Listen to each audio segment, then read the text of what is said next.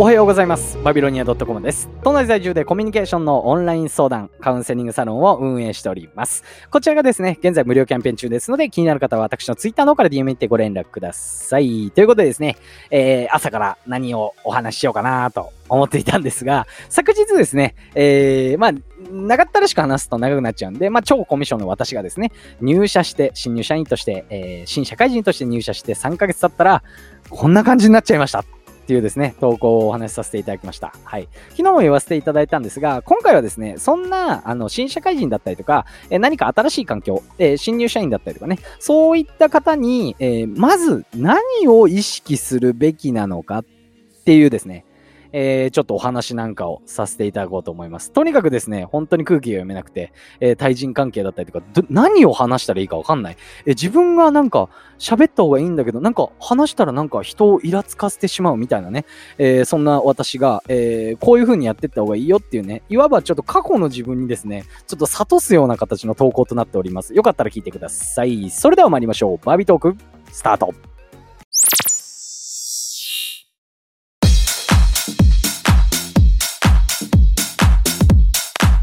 えー最近ですね、なぜかわからないですが、花粉症ではないんですが、鼻がかゆい、バビロニア .com です。全然興味ねえよ、お前のお花事情は、みたいなね、感じかもしれないんですが、一応言わせていただきました。なんかはや、鼻かゆくないですか、最近？うん。都内は雨ばっかでなんか花粉が落ちてきてるんですかね。よくあの、それ花粉症だよって言われることあるんですけど、私は一切認めてません。えーなぜかというとですね、あの、認めてしまうとですね、あの、自分が花粉症だってなってね、あの、痒くなっちゃう危険性があるんで、はい。一切認めません、これはね。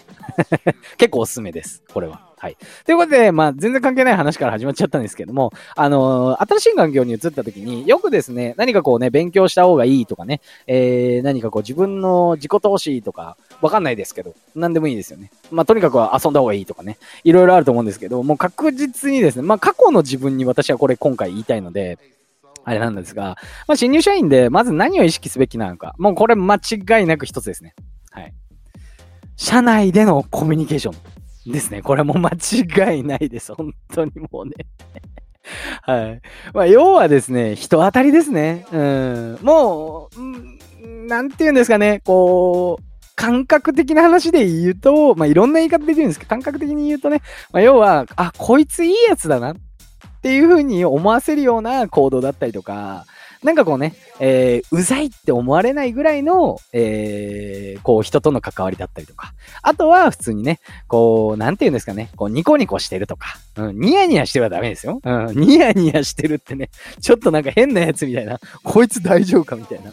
なんかもう、もうあの朝始まったばっかなのに、お昼ご飯のこと考えてんのかなみたいな、ちょっとそれはね、あれなんですけれども、なんで、こう、社内でのコミュニケーションだったりとか、まあ、変な話、社内営業みたいな感じですよね。うん。まあ、言い方悪いですけど。これ変な話なんですけど、あのーなんでかって言ったら、態度が例えば、あまり、こうね、良くない人って、これ私が経験してるんですけど、結果出さないと、あのーわかりやすいけど、周りのですね、10倍怒られるんですよ。同じことしてても、なんで俺だけ、なんで私だけこんな怒られるの？みたいなね、経験皆さんございませんでしょうか？私はですね、そんな経験をしてきたではなくて、そんな経験しかなかったです。本当に、あの、当時は。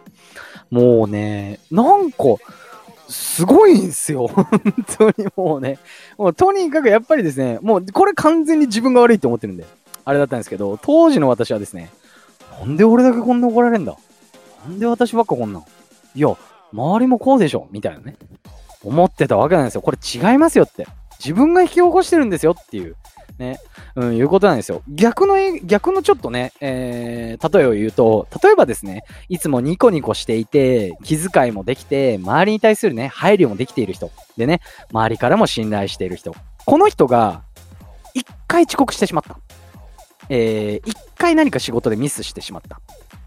こんな部下がいたら皆さん上司だったらどうですかっていう話なんですよね。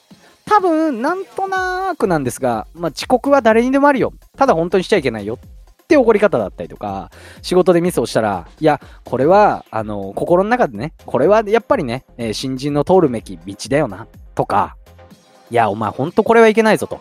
怒っているけど、その子のためを思って、みたいな感じになると思うんですよね。うん。えー、もう要はね、もう普段から要は信頼を積み上げてなかったりだったりとか態度悪いやつって、もうとにかくもう怒られるわけですよ。もうここぞと言わんばかりに、要はですね、あ、見つけたぞ怒るポイントみたいな。ここはもう注力して、もういろいろ言ってやると。まあ、要はもちろん上司も鬱憤溜まってるわけですよ。人間なわけですから。うん、すごい人間臭い話ですけど。はい。で、これ、あの、やっぱりですね、えー、人当たりだったりとか、いつもニコニコしたりね、周りに対する配慮。まあ、要は信頼をですね、積み上げてる人。これですね、なんでそんなことしなきゃいけないんですか？っていうことなんですけど、これ自分に対してもメリットありますよ。っていう話なんですよね。うん。まあ、その、信頼が返ってくるっていう話なんですよ。やっぱり、なんかこうね、ちょっとミスしてしまっても、あ、大丈夫だよ、気にするなよ、次頑張ろうぜってなるじゃないですか、そういう人って。うん。で、あの、なんでそういうふうに、あの、いつも、あの、まあ、人当たりが良かったり、信頼されてる人ってそういうふうになるかっていうと、信用、信頼の貯金があるんですよ。変な話。で、一回遅刻してしまったとか、一回こうミスをしてしまったって言ったら、その貯金から何かこう払ってるわけなんですよね。だから、マイナスにならなくて、周りの人も、あ、貯金が、あの、貯金を払われたんだ、みたいな。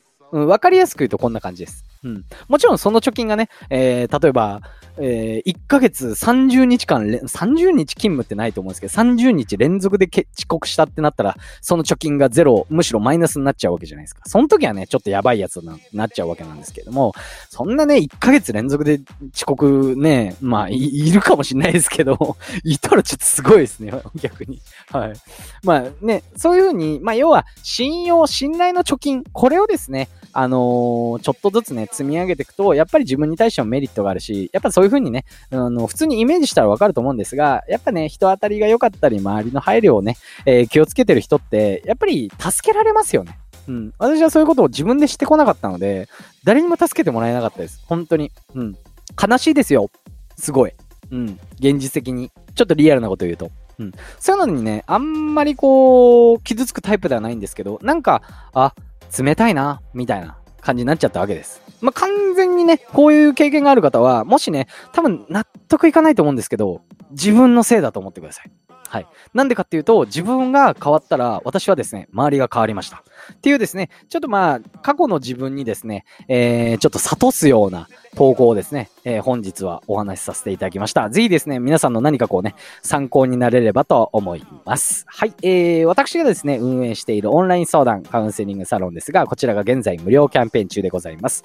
もしですね、何かこう、職場だったりとか、えー、そういったところで、えー、何かこう、人との付き合いがうまくいかないだったりとか、えー、仕事でね、えー、何かこう、喋る、えー、仕事をされてる方、結果が出ないだったりとかね、うん、えー、あとこういうことで悩んでますっていう方ですね、ぜひ私のツイッターの方から DM でご連絡ください。一緒に悩んでですね、一緒にお話しさせていただきます。はい。えー、もちろんですね、私とちょっとお話してみたいっていう方もですね、えー、結構ご連絡いただいてるんで、全然構いませんので、よろしくお願いします。はい。そしてですね、今回も合わせて聞きたい関連音声の方、載せさせていただいております。こちらもですね、結構面白い内容にな、内容内容って何？内容内容内容になってますんで、よかったら聞いてみてください。それでは本日も楽しんでいきましょう。いってらっしゃい。